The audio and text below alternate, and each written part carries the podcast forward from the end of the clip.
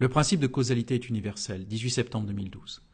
Qu'apporte le pragmatisme et le raisonnement empirique à l'humanité Comment l'humanité procède-t-elle pour découvrir le monde et progresser depuis qu'elle est? Quelle source est utilisée par l'humanité pour chercher des solutions et avancer? Réfléchissez.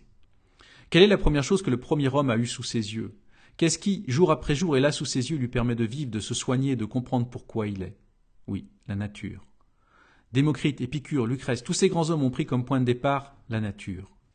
Ils y ont appliqué le raisonnement empirique, le pragmatisme, et ont accepté d'ouvrir les yeux, de ne rien rejeter. Ils ont accepté l'universalité du principe de causalité, réfutant ainsi l'ignorance et le besoin d'inventer le hasard et la fatalité. Ils ont posé beaucoup de jalons et fait de grandes découvertes, mais celles-ci ont pour grande partie été brûlées par l'Église et les religions. Les religions, ce fléau de l'humanité, a œuvré à faire taire cette connaissance, à la discréditer, à la détruire au plus vite. Pourquoi cette peur? Pourquoi cette rage et cette haine contre ces philosophes et scientifiques? Eh bien car c'est eux qui portent un message de notre Père, et non l'Église et les religions de ce monde.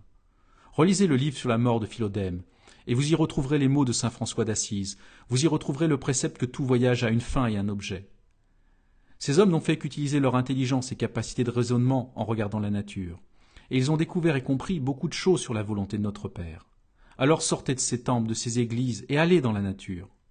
Utilisez vos moyens technologiques pour aller plus loin que ces illustres philosophes, mais faites comme eux, Comprenez qu'il n'y a pas de hasard, ni de fatalité.